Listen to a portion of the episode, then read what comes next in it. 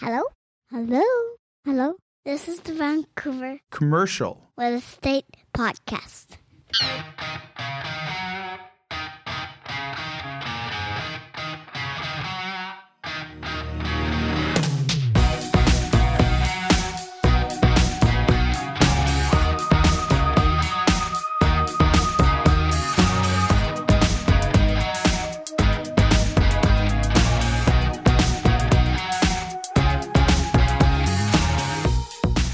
Welcome back to the Vancouver Commercial Real Estate Podcast. I'm your host, Corey Wright. And I'm your other sometimes host, Matt Scalina. See, I try to change it up every time before I was we going do say, I caught you off you guard me- there. uh, yeah. I caught you off guard there. I was practicing in the mirror this morning how I'd get you off guard there. Done. Who do we got on the show today, Corey? Today on the show, we have our good friend Byron Chard, CEO and president of Chard Developments. And today we unpacked everything from the Victoria market all the way to the rental market, where they foresee things going. We even touched base on the office market. And it's always great to get developers' insight on where that's going. So it was, uh, I would say, uh, you know, as always, phenomenal episode. I, I agree. You know what? Byron Chard is such a great guest. He's been on the Vancouver Real Estate Podcast, but I always feel like, you know, just the nature of the conversations, we always focus on the residential Yeah. side. Chard is such a diversified company. Yeah. And Byron's such a smart guy. It was really interesting getting all his takes on on what's going on in the commercial world. But one thing I think people don't realize about him is, you know, he has an accounting background, so he's probably a very analytical individual to start with, coming from that industry. And he goes into that stuff talking about trends and population trends. And then he talks about how, like in their office, they have like a dashboard that tracks this. Like that, that to me is is next level stuff because I mean, we read reports and we look at charts. This is the guy charting that stuff. Like Yeah. they're, they're they're that much. And when you look at how much money they're putting into their projects, it makes sense. And I, I mean, I haven't really heard of any, you know, maybe I could be wrong of other groups doing it to that level to what these what what Byron is, and it's just it speaks volumes, and it sort of just roadmaps their success for them. Yeah, you know what? I in my mind, there's a lot of reasons Chard is so successful, but that may be Yeah. one of the real competitive advantages they have. Well, one thing he talks too about how they they buy on the fringe and they kind of like almost kind of foresee the trend of maybe where the population's going, and he talks about how they've done that in Vancouver. They've continued to do that in Victoria. I mean, it, it's really impressive stuff. And like I said, it almost makes you really think that. I mean, how much back end work is going in just to make a, a single decision on a piece of land? It was a fantastic talk. So great to have him on the show. Well, it's funny, you know, I, I didn't know if you would be here today or Adam would be here. And I think, you know, one thing they say when, you know, you hang out with somebody or you get married to someone, you start to look like them and talk like them. Yeah. And I had a chance to listen to the edits on the last episode with Mike from Strand before it went out there. And I'm very proud to say that I only said the word phenomenal about two times that I could count, maybe three. Adam, Yeah. four and a half. Uh, Four and a half. He is he we are becoming one.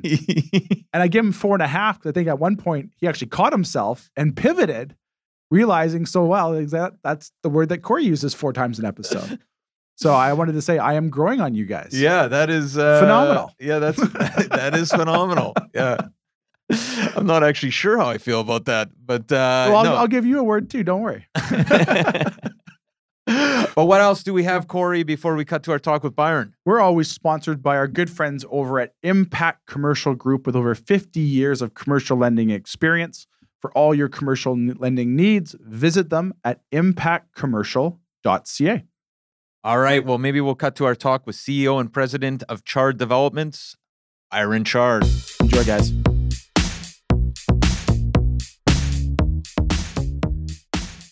All right, we're here with Byron Chard, CEO and president of Chard Developments. Byron, thank you so much for joining us. How are you doing today? I'm doing fantastic. Thank you for having me. Yeah, thanks uh, so much, Byron, for taking the time. As always, you've been on the Vancouver Real Estate Podcast. This is your first foray into the Vancouver Commercial Real Estate Podcast, but maybe can you start by telling our listeners a little bit about yourself? I'd be pleased to. So I'll start with uh, who Chard is, and then I can dig into who I am. Um, I always like to put Chard first and foremost. Chard, we're a family developer based in Vancouver. My father started the company around 27 years ago. I took it over approximately three years ago now. Chard is, we have about 11 projects on the go. about 80% of our portfolio is Vancouver and 20% on the island. That ebbs and flows a bit uh, depending of our uh, asset classes, and we are approximately 60 to 70% in residential, and half of that is rental, half of that is condo, and the remaining percentage there is a mixture of hotels and office development. We are primarily focused on urban centers, and I always like to say that we buy on the fringe. And so, for example, when we bought Ellsworth on Main and 7th back in 2015, people thought we were buying in the, the depth of East Van of why would we ever buy there? And I and Main Street, I think, is now one of the coolest streets in Vancouver.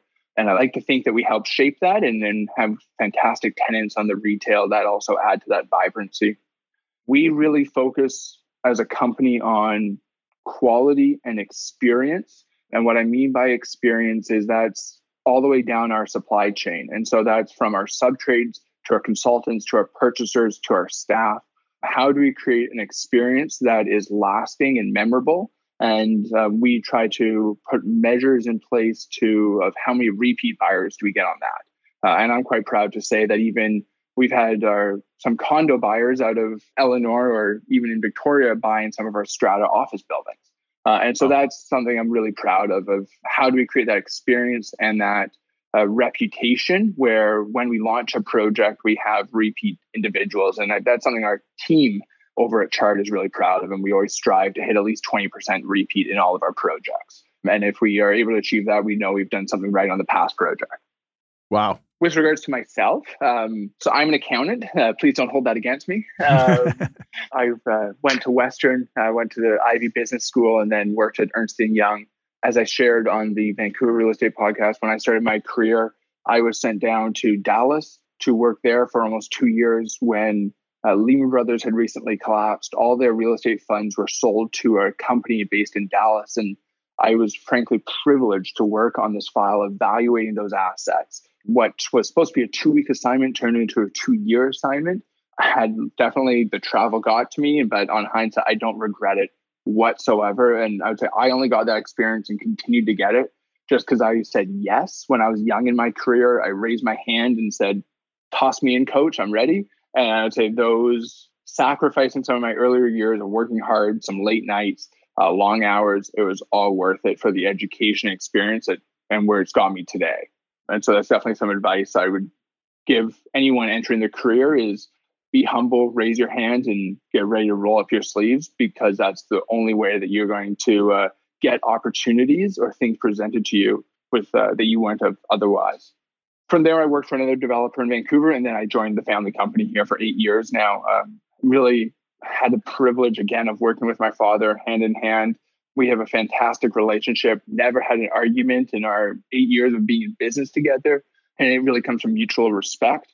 And, and that's where I think Chard just operates in general is I like to think that we treat everyone fairly, uh, treat people the way that we would like to be treated. And from there, that's really been our basis of our company and, and anyone we look to hire.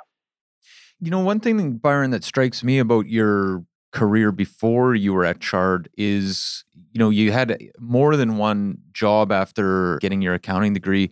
Was the, you know, and you were working at other places while Chard was already a thriving business.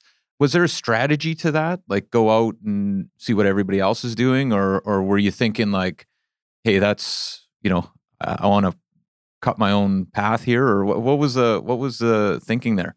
I would say it was a really smart strategy from my father. Is he didn't want to be the one to train me from ground up.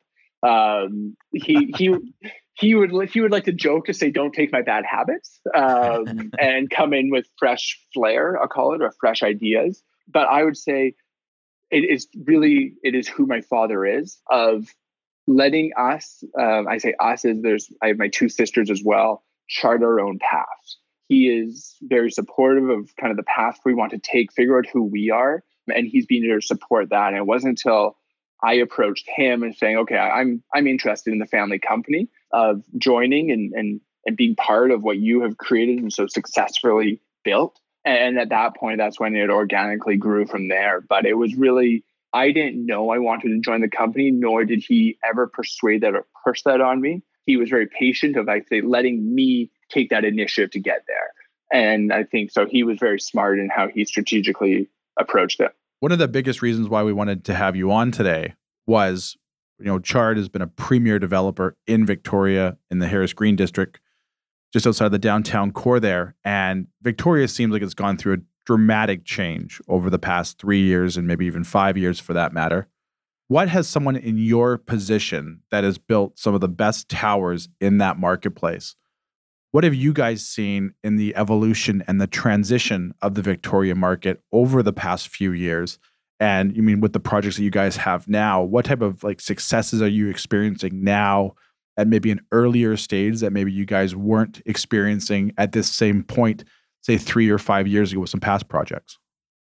Well, first off, thank you for kind words. That's greatly appreciated. It's our goal in Victoria has been to continue to add to the vibrancy of downtown Victoria. Again, we're urban developers and we we truly believe in an integrated community. And that's what downtown has to offer if it's the the restaurants, the shops, the everything in walking distance. And Victoria has definitely become more sophisticated over the years, but the dynamics of it have not changed. Again, I'll, I'll, reference one of my father's quotes it's tap on, tap off, is what the Victoria market is, and it still is that way. It is just that the tap flows a little bit more steady um, or stronger when it's tap on. And so, what we mean by that statement is that the buyers definitely come in waves. And typically, it is more of that traditional sales cycle if it's the spring or the fall we did have a good, a strong July this year. a little bit more traditional August from a pre-sale standpoint, but July was definitely strong, and we have a really strong September with strong traffic in our presentation centers right now. But it is Victoria has gone through a lot more growth from the investment standpoint, where people are recognizing the population growth is outpacing Vancouver and, quite frankly, most of Canada. I think if I get my numbers correct here, the year over year growth right now in Victoria is roughly 1.52%, while like Vancouver is 1.06. And then you have BC, uh, which is just below a one. And so from there, like it's the growth, Victoria is growing almost double the pace as Vancouver right now. I think affordability, lifestyle, work from home, as well as the economy in Victoria have major impacts on that immigration cycle in Victoria is also very different than Vancouver compared to Montreal, Toronto, Vancouver, which are the main international immigration spots. Victoria is one of the hottest Canadian immigration from an interprovincial standpoint, and especially from a Metro Vancouver standpoint coming over to the island. That is really due to climate is a major driver there. Uh, the stigma of nearly dead or newly wed is no longer the case. Uh, we sell to a lot of individuals in their 35 to 45 who have established careers and they're looking to start up a business to move their business over. And we have a lot of executives that actually have moved over to the island during COVID as well, due to the family lifestyle, but also due because of transportation becoming easier. And so what we've seen in the Victoria market is really sophistication sophistication from the buyers, from the individuals who want to live there, as well as the economy in general. And really, that's where we've had to step up and have to stay nimble if we want to remain a, a dominant player in the Victoria, a city of Victoria market, I'll call it. Current project you guys have on sale right now is sort of at the top of the Harris Green district there, sort of border of, I guess, Fairfield and Harris Green, the Nest, along with your uh, Haven project there. Right now, correct me if I'm wrong, we don't have a shovel in the ground yet get going down, although the building's under being deconstructed. Right now, from a sales perspective on the Nest, from a percentage, and if you're comfortable sharing, where are you at right now with that project and what percentage has been sold at this stage? And maybe we can compare that directly to, say, the Yates on Yates building on the 800 block, maybe at a similar point. Are you guys have much more sold at this stage than maybe you did with that last tower? and what type of units are selling in the nest versus maybe that was different than say you were seeing at the Yates at the same stage? Great question. It's you, do you want my pro forma as well? If, uh, if I can, can give you that. well, well, hey, I'm, I'm not going to say no. Any any inside information you want to share, you got my office address. no, as uh, as Corey's, you know, you uh, we've done many many transactions together. I'm an honest and a transparent individual. That's how we operate our business. Is a true philosophy of what I live by. So right now at the Nest, we're around 40% sold. Wow. Um, we started sales roughly four months ago. So we're in a really strong position from our pre-sale standpoint. Again, we had great traction off the front from our repeat buyers. We typically sell almost 20% of our building just uh, within the first week or two to repeat buyers. And if I find that they're not just investors, about 30 to 40% of them are actually owner users and maybe they were investor in the past building but now they're looking to downsize into that two bedroom and so of how we design our suites is we design them to attract anyone and everyone because victoria is a small market absorption is slower you can't just design a building to the investors or to the owner users uh, when you have 100 plus units you have to design it to appeal to all demographic and affordability ranges and so that's exactly what we've achieved in our sales to date. Three out of four of our penthouses are sold, while a lot of our one bedrooms and our price points are sold.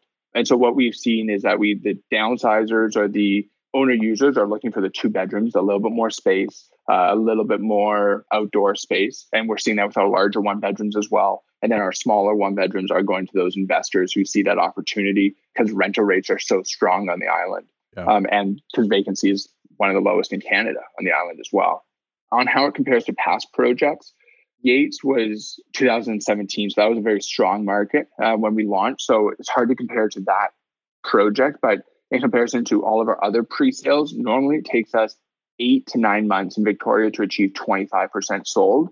And we always position with our financial partners that we go into the ground at 25%. We've never not delivered on a project that we've started or even bought on the island. Yep. Uh, and so for us, we always put a shovel in the ground once we hit 25%. And, and that's what we're doing next week at Yates. We hit that milestone. And for us, uh, we hit it fairly quickly. So we're scrambling to get that shovel in the ground and start building these much needed homes.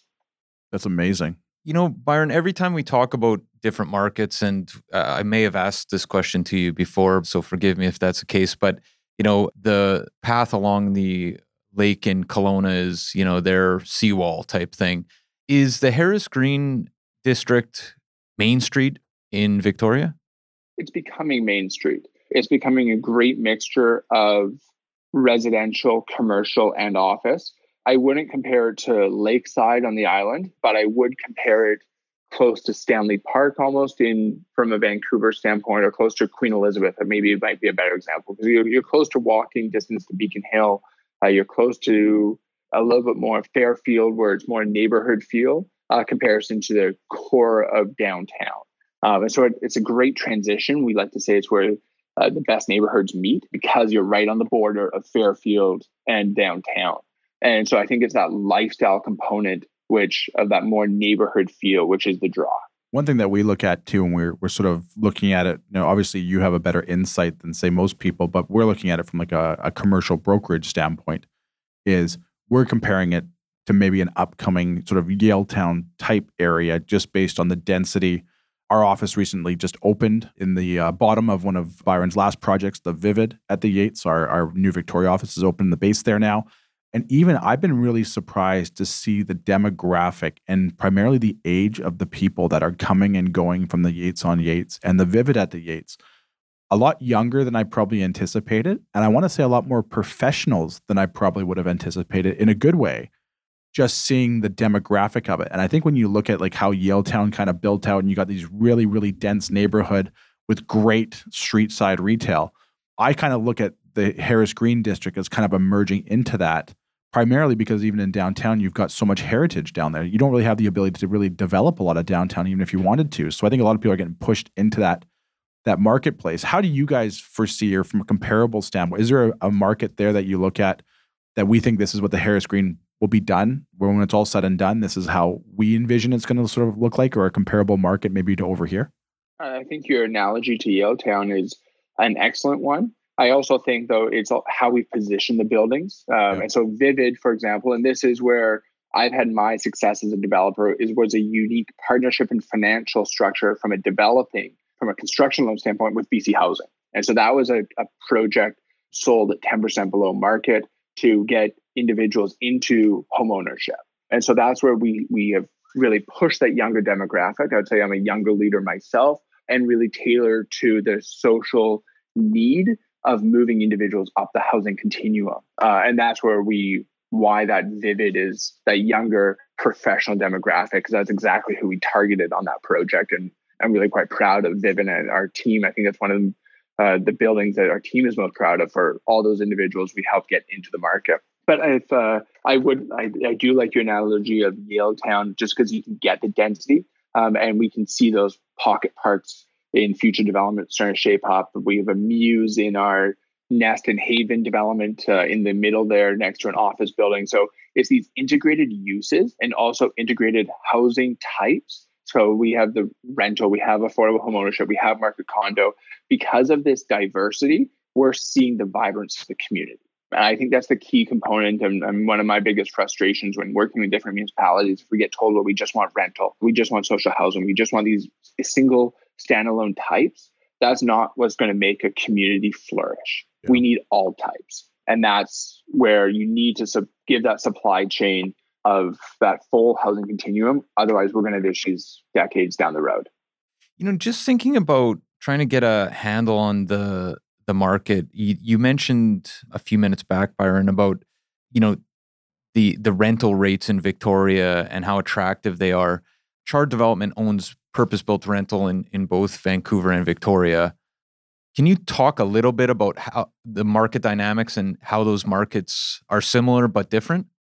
Absolutely. So uh, the rental demographic first, we build high quality condo like rental buildings it is one of my biggest frustrations and quite frankly nervousness going into public hearings now or community engagement i think rental is thought of as a second class house from a lot of individuals which is completely incorrect it is a different lifestyle than homeownership and that mindset needs to be respected and that's one of my biggest frustrations in going through community consultation right now is, is hearing those type of comments because instead of someone investing into their real estate as their primary savings for retirement, they're investing into stocks or bonds or other ways. And that's maybe why they're renting. It's a different approach from there, or they are more transient.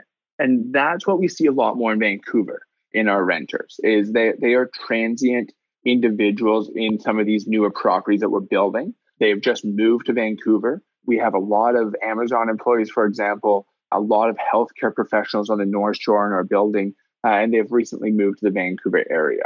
The other one that we see on a North Shore rental building that we've just hit stabilization on is that we have a lot of people who are moving to the North Shore for lifestyle. And so they, they no longer want to be in the Yaletown or the West End or even Coquitlam. We had a lot of people move from.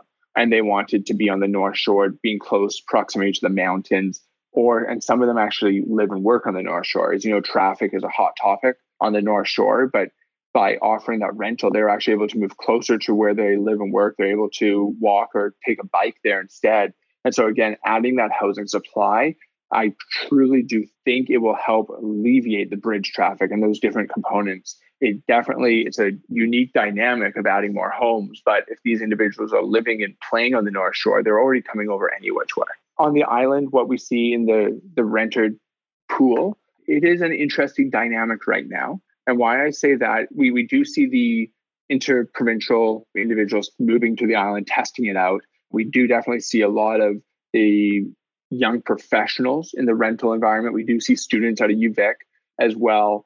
The one that I think has been taking a really interesting turn is the speculation tax. And so, because of so many individuals from Alberta, Ontario like to go to Victoria for a few months of the year, and they're no longer able to buy or they don't want to because of the speculation tax. However, that means they are renting. And so they, they are renting that unit out for the year, but they want that permanent location to always go and have that place to go and, and call it a second home. And it's an interesting turn that I did not see originally when the speculation came out, but we're definitely starting to see that trend now recently in the news your acquisition in Victoria of the uh, the White Spot site there. Where do you guys see Victoria going, and what type of projects maybe do you have in the pipeline over there that you can share at this point? And maybe you know a sort of a follow up to that is is there any asset class in maybe the greater Victoria area that you guys aren't currently in, but it is something that Chard is looking deeper into, just maybe based on the success you've already had in that market? So we are remained urban builders. And that was the strategy behind the the white spot site. Again, when we buy on the fringe of what we call it, the, the white spot site is I would call on the fringe of downtown, is right beside where Townline has done a fantastic job with their Hudson master plan redevelopment. And for us, It is a strategic buy to continue to expand the downtown. We are currently in the midst of refining our development, and I'm, I'm quite excited of what we're progressing and what we have in the works and the diversity of houses that we're going to provide there, as well as community benefits and public plaza. I think it will be a welcome addition by the community, and then look forward to working with the community to refine it um, as we get their feedback of what they want to see more. A big part of what we do in designing is talking to the neighborhood, um, talking to local stakeholders of what is important. And it also includes talking to the different right holders as well of just of the property of the land of just what is what are the needs of the people. With regards to our other future projects, we do have a hotel development in downtown Victoria that we are going to public hearing on September 23rd. This is a really exciting project for Chard that we've had in the works since 2016, which is also a heritage revitalization project. And for us, this is a an opportunity to continue to add and spur on and to support the economy of Victoria. And so that's a really exciting project that we would be working with Hyatt Hotels on and bringing a real a lifestyle brand concept so we could tailor the interior design and the experience to the consumer to the local Victoria Old Town market. Uh, and I think it's something I'm quite excited on to add to Victoria and the the great history that the site has. And to answer your last question, as that was a fully loaded question you asked there, Corey. Yeah, we try to uh, cram as much as we can in quickly. well, and so uh, other asset classes, I have no light industrial. I would love light industrial close to the core of Victoria. We we don't we've never played in Langford before. Like your past speaker is currently building there, but so we we haven't played out in that area, and nor do we have plans to. I think there's people who know that market better than we do, and so we don't try to compete with uh, individuals who might know that better. We we know downtown Victoria very well. We know each street. We know each corner that we want to be on, and so for that reason, we like to stay in the Vancouver area with Pope to Sidney or Esquimalt, out in those areas where we can add that quality housing experience into those neighborhoods as well. You know, one thing that strikes me, Byron, is especially in light of you know focusing in on it, neighborhoods that that you know, is how diverse Chard is. You know, you're doing purpose built rental, you're doing condos, you're in office space, you know, hotels. Can you talk a little bit about why your company's so diverse, but also how you kind of manage those different classes and and and making sure you're you know you're on top of them, you understand them, and and you're successful? We've always been a very opportunistic company. We see an opportunity and is how do we look at the property? And so quite frankly, it's what is our upbringing? So my father, when he started, he was in commercial. He was in offices as well as malls. So his experience is commercial. When I started my career at EY, it was also on the commercial side. I learned the residential through my father and through osmosis from that front and just delivering that high quality experience. And I would say residential is a lot more detail oriented, a lot more components are involved in it. We find commercial and retail is a lot more strategic on the economy standpoint.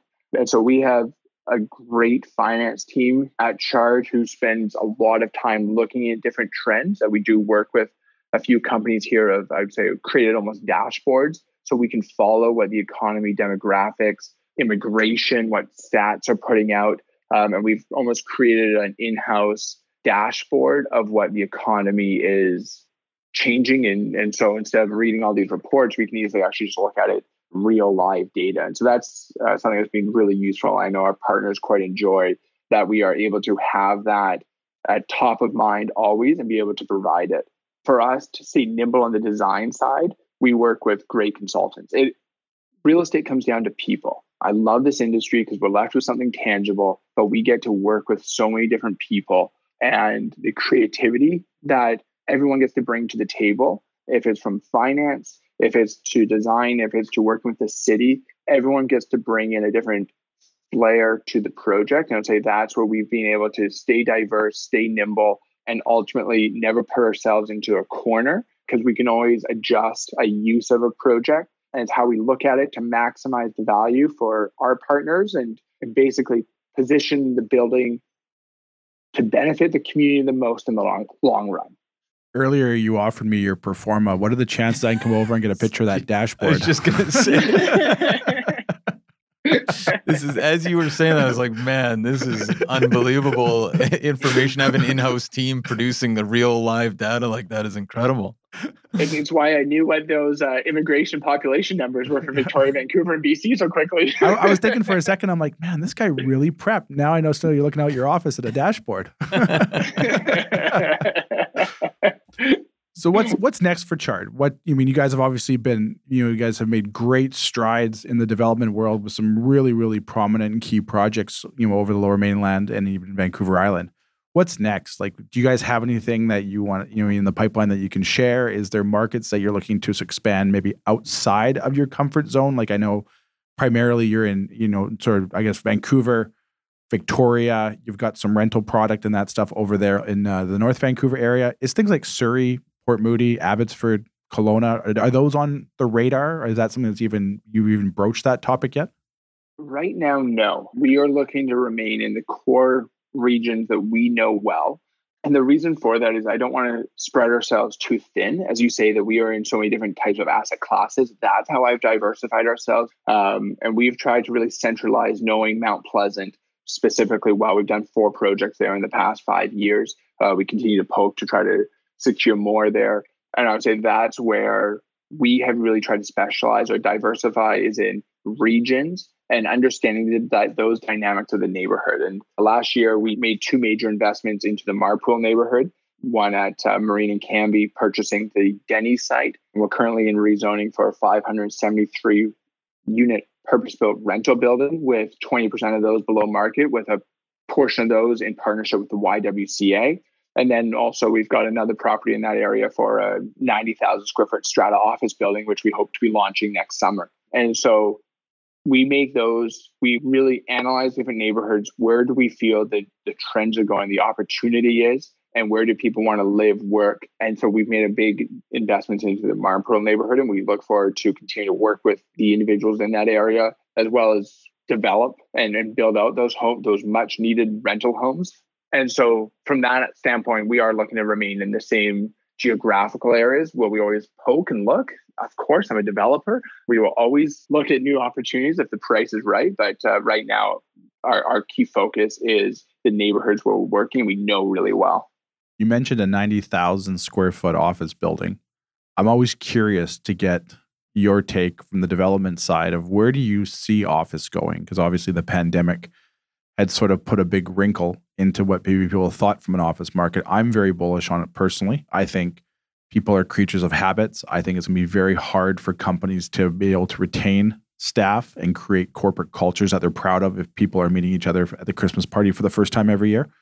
So I'm a, I'm very bullish on it and I think we've seen on the leasing side where a lot of people thought that you mean they would be giving up their offices maybe they gave up a portion of but then other companies that needed to expand and sort of backfilled that a lot of tenants that you mean we're, we're running to the hills you know they paid their rent and now their position's changing where they are coming back to the office. What is your thought? Because you're obviously literally investing millions of dollars into that that space. What do you guys foresee as the office space you know of the future and, and what is your comfort level in continuing to expand that portfolio into the office market?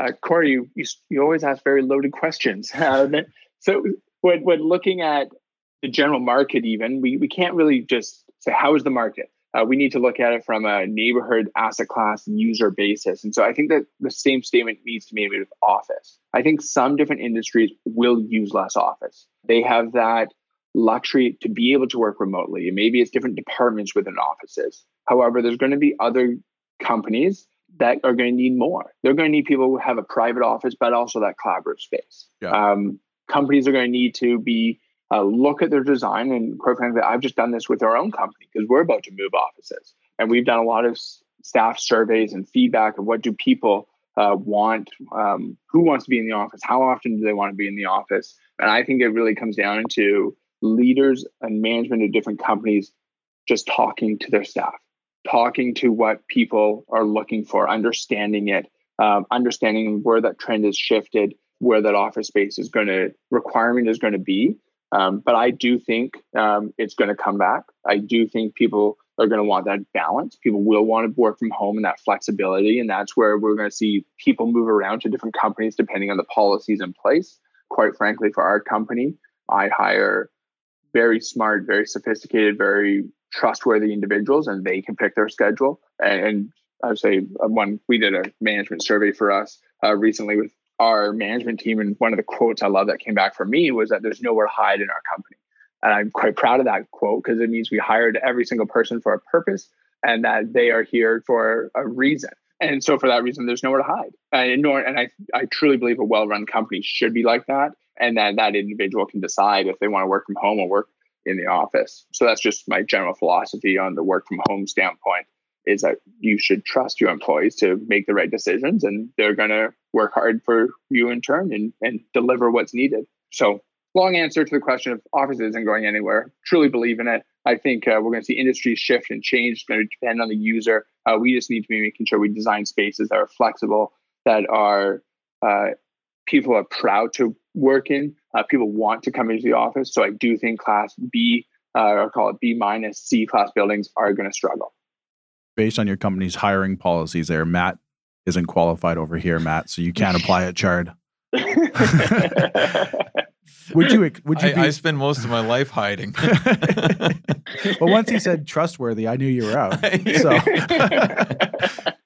do you see Chard expanding that office portfolio? It sounds like you're bullish on it. You know, is that something that Chard would look to expand further? Is that the confidence level that you guys have? And if you were to expand further, you mean is it is it downtown? Is that kind of the office market that you guys foresee blossoming, or is it something more on the fringe side of things where maybe it's a Mount Pleasant type thing? So I do have one office building downtown, which is it's going to be roughly a 35,000 square foot development. So I'm not going to do the half million square foot project. I'll leave those leave that to the PCIs, the Reliances. They that is their expertise. Um, I put yeah. into that category too. And so for them, let them take on those projects. That's not where I sit. I sit in the more medium scale office project. So that's where we will look essentially between 30,000 to 90, go up to 100 or 150 on a leasing standpoint. Uh, Strata office for us, it is a you know typically it's a smaller project of what we try to roll it out. With that said, we will that one in in Marpole will be 90,000 square foot Strata office, which I'm quite excited for. Uh, I think it's the right product, right location, it'll be the right price in comparison to lease rates.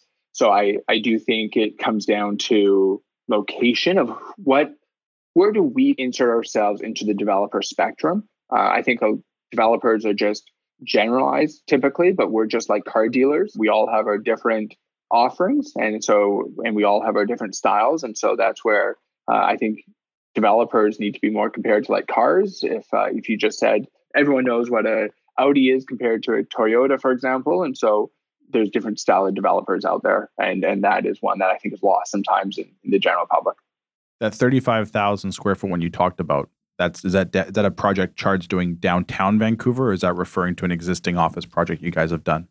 I know that would be one that we've uh, just submitted a development permit on this last week at Pender and Homer. You know, maybe as uh, I just have two final questions for you here, Byron, and and they're kind of on a different direction. I'm just thinking about the the purpose built rental component of your your business, and you know, I I work in the on the residential side, we work with a lot of kind of mom and pop investors, and the ongoing conversation I feel like I have day in day out is, does it cash flow? And the answer is usually no, it doesn't. And if you want cash flow, you're going to move to a different market. The cap rates are are are kind of notoriously low here in, in Vancouver and and I guess increasingly Victoria. You know, eh, at the same time, I'm struck by like pension funds and and big players always, you know, falling over each other to get into the market here. And presumably your numbers are a little bit different because you're actually building uh, this purpose built rental. But can you talk a little bit about kind of the, I guess, why you like Victoria and especially Vancouver for purpose built rental when you know the rents and the building cost and the acquisition costs are so high and the numbers are are kind of lackluster from uh you know if you're looking across uh, the entire country say absolutely it, it's I'll put it fairly simple. Vancouver and Victoria are great places to live. People need homes still. And for that reason, I do believe that great cities that offer lifestyle amenities are going to continue to attract individuals. And we are a safe place for a lot of people to move to and, and want to live here. So I have the privilege of working with those pension funds. And so I, I, completely understand the analogy of the low cap rate and what that looks like. We do build uh, new rentals for pension funds for that very reason, for them to get a yield that is better than what you see a transaction on cap rate for a property because we're we're here to service individual pensions and make sure that return is sufficient to to fund their pension obligations. But it is a safe investment. And I think that is one that should not be overlooked there. They have mandates to be placing essentially your money if you have a pension in a location that's going to continue to earn something to to feed you into retirement. And so for that reason, that's where rental does offer that security. I also do find that pensions typically move in in packs, I'll call it, and rental was not on the radar for a lot of different pension funds seven years ago. It definitely is today. And that is just because of that security it offers. And typically they need to find a developer that they want to work with, trust to build this out. And I've been very privileged to work with a pension group and, and I continue to do a lot more with them and build homes. And I think, and at the end of the day, that really helps the different communities here. And maybe as a final question, and it speaks to to what you were just talking about a little bit, but I was actually thinking about this in relation to the dashboard. But uh, risk mitigation, you know, we're we're clearly coming out of a, a very volatile period over the last 18 months. But also this summer, you know, thinking about climate change in BC and in other areas.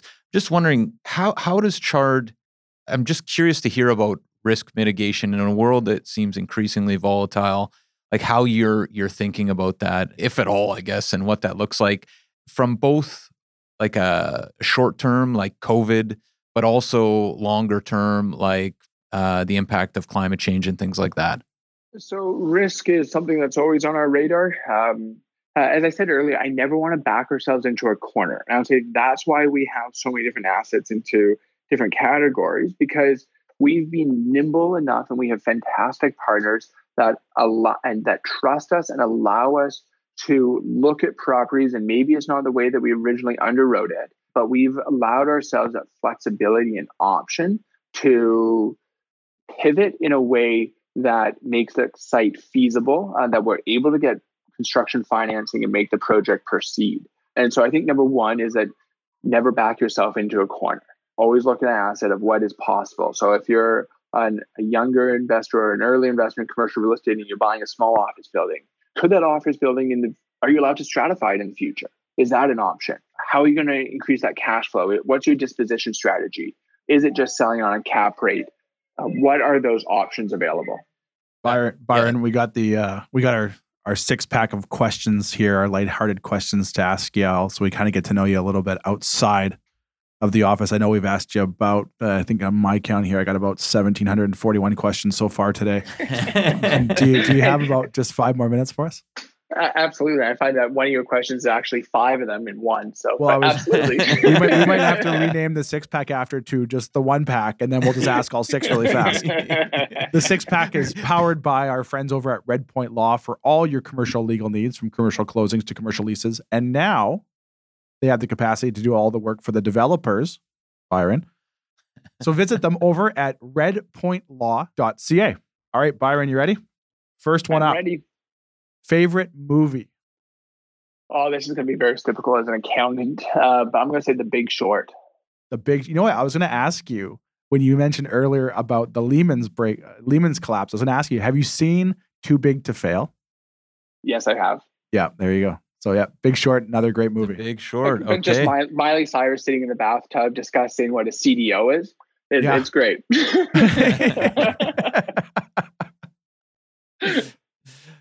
One book you would recommend, Byron? Maybe it's the same as a movie. That I'd recommend. Um, I'm going to go with what I guess I, I just read. I'm going to go with my latest one I read. Maybe even I love to read different leadership books. I'm a young leader, uh, always trying to improve of how I manage the team, improve our efficiency, our productivity, how I can support people better. Uh, and that was the 15 commitments to conscious leadership. Uh, if people have read it, it's kind of how do I keep myself above the line instead of go below the line of how to be a good leader. Oh, that's a good one. Good one. Quote or inspirational quote that you choose to live by, or lead by, or lead by, or words. Or doesn't words, have to be the exact quote. Could be, could be quotes. Could be words. thought well, I, numbers. Yeah, I I already said in this call, um, but treat others the the same way you want to be treated. Uh, and so that's working with being honest, transparent, and I also also say be vulnerable. That's a good quote. And so that's kind of I, I think being a vulnerable leader makes you actually a good leader. I actually, I actually was, I was listening to, I the book's now slipping my mind. Um, but it was all, it was, uh, oh, what is that book called? It's gonna bug me now. But they actually had a, a very good quote for leaders. It says, "As a leader, it's not what you preach; it's what you tolerate." Absolutely. A lot of people say one thing and do something completely different. Yeah. Favorite band or song? Oh, I'll try not to embarrass myself. I feel like for you, Corey, I should just say Nickelback. But Oh, uh, this is this is the I- I- most important question See, of and the Matt was entire wondering why before we went on why you're my favorite developer. I'm like, now you know what? Not only am I going to go over and see his dashboard today, we're going to go listen to some Nick, Nickelback. I'm going to say the Killers. Oh, it's a good one. I, Good I, one. aren't they coming to Vancouver? They were just here, I think. They were just Yeah. here. They were just here. Ah, Were, were were you were you at that concert, Byron? I was at the beginning of it. I did not stay for the Killers, which I'm still kicking myself for. now where was where was the concert held at? Uh, Malkin Bowl there in Stanley Oh. Park. Oh, that'd be awesome. That'd be great. Wasn't Billy Idol just there? Yeah. Yeah. Yeah, yeah, that'd be great. Favorite vacation spot when you find the time? I'm going to say I think we live in the best spot. I love to travel. Don't get me wrong, but um, Desolation Sound is such a, a treasure of a location here in, in BC. So by Savary Island, and if you get to go up there, if you go to Nancy's uh, Bakery and get a blackberry cinnamon bun, they're to die for. Oh my god, better than small victory? No, don't answer that. Don't answer that. The, li- I- the you listeners don't realize, but we had about a 15 minute chat before we hit record all about small victory and the food. Oh, that's, uh, Now it threw me off off track for about six months.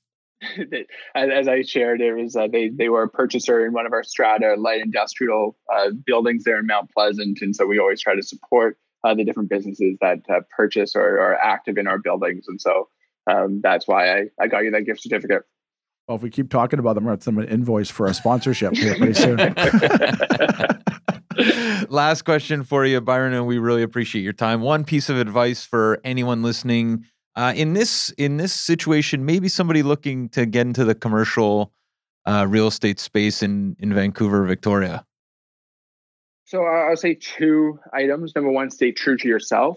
Um, of just of how you conduct your business um, and and the people you get to deal with. Uh, I was given great advice sometimes in negotiation when some of them I've lost uh, before is we don't always win the negotiations. Um, and one of my partners said to me, um, "You probably didn't want to do business with them any which way. Stay stay to true of who you are, and you're going to do business with those type of people, and you'll succeed doing that." Um, and I thought that was great advice because there's always another deal. Um, but at the end of the day, it's the people that you're doing those deals with, uh, which will make them um, a good experience, but at the end of the day, a good investment as well. One negotiation I can tell you that you win, and it seems to be on an annual basis, is every time I call to buy something, I offer A and I always pay B. So, So- and I always give you the price, and you just uh, as uh, most people I think uh, that I hope would feel when uh, dealing with me is I'm, I'm just I'm honest and transparent, and uh, I'll tell you what what I can do and can't do, and and from there I'd love to do business with different people, but that's just our approach of of how we. Uh, life's too short to sit there and, and haggle for a long time. It's uh, this is what we're able to offer. well, everyone on everyone over here is a big fan of what you guys do, and I will say one thing too is is is having the the you know, being very fortunate to work for Byron over the years and uh, you know buy into the projects with some buyer representation, but also representing them on on the selling side.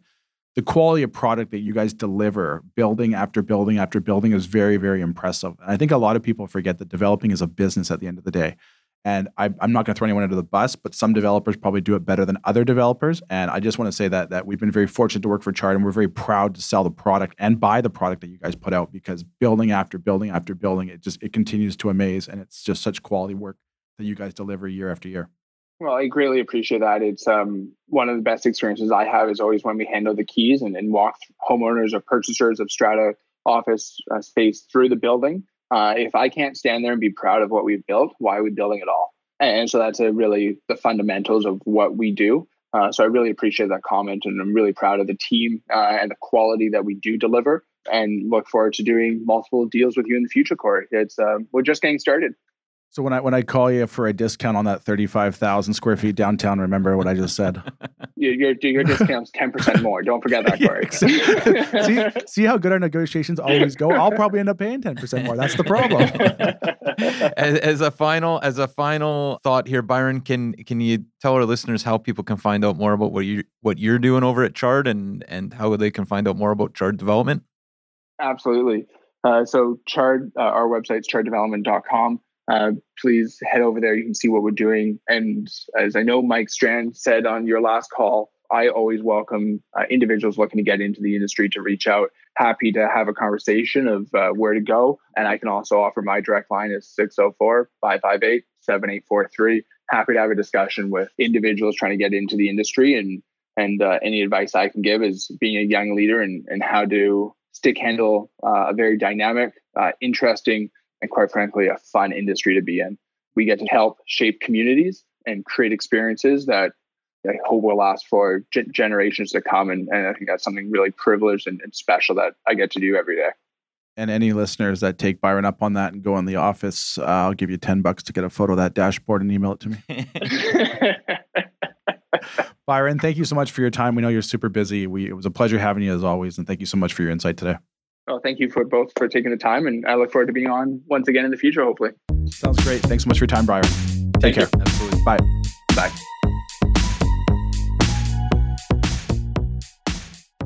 There you have it, folks. Our interview with Byron Chard, CEO, President, Chard Developments.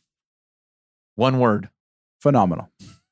It was a great talk. Always. He is such an impressive guy. He's Uh, very intelligent. I, I very, feel like very intelligent. You know, guy. I, what I worry about every time I talk with Byron is that I'm asking him the same questions over and over again, which is potentially true. Yeah. But I really, really value his take on everything, and I feel like, yeah, just great, great answers. Man. Well, yeah, lot, to, lot to unpack, a lot to think about. well, there. that's why we ask him six questions at a time, right? We don't ask them a question. We ask them six, and then we just sort of sit back and let them unravel them. Yeah, absolutely. No, it was a great, uh, great conversation with Byron. What else do we have uh, before we cut for the day, Corey? People can always, whether they're looking to sell, lease, or purchase commercial real estate, they can reach us at williamwright.ca. They're welcome to call me on my cell anytime at 604 839 4173, or they can email me at corey at williamwright.ca. And I can see in your eyes, Matt, you're like, that's your cell number. You've I- never done that. I was before. gonna say what this is. I think there's Well- a there's a new trend. Well, I'm Vancouver inspired. I- I feel- I- real estate podcast. Can people call you that are just getting into the industry to ask to pick your brain? anytime. Well, anytime they can call me anytime. And I almost feel that I would just give out our office line, just trying to make it easier for everybody. But then, you know, Strand president, Chard CEO are giving out phone numbers here. And I'm like, I'm hiding behind my cell number. So I felt the need to give it out. Not you know what's hilarious uh, is that in the world of residential real estate, there's still guys that you know do an average business, nothing super impressive, who refuse to put their cell phones on listings. So you Yeah. can't. You have to call their office. They're, Yeah, they're too yeah. important. And meanwhile, like I, I want to get Byron Chard or, or the president of Strand on the line. No problem. yeah, yeah. No, it's it's I felt inspired to give it away now. So so people can call me anytime with any questions. If they have anything they're thinking about getting into commercial real estate, maybe they're a broker looking to, or an agent that maybe is thinking about commercial real estate. Feel free to call, email anytime. Always happy to provide any advice for what it's worth.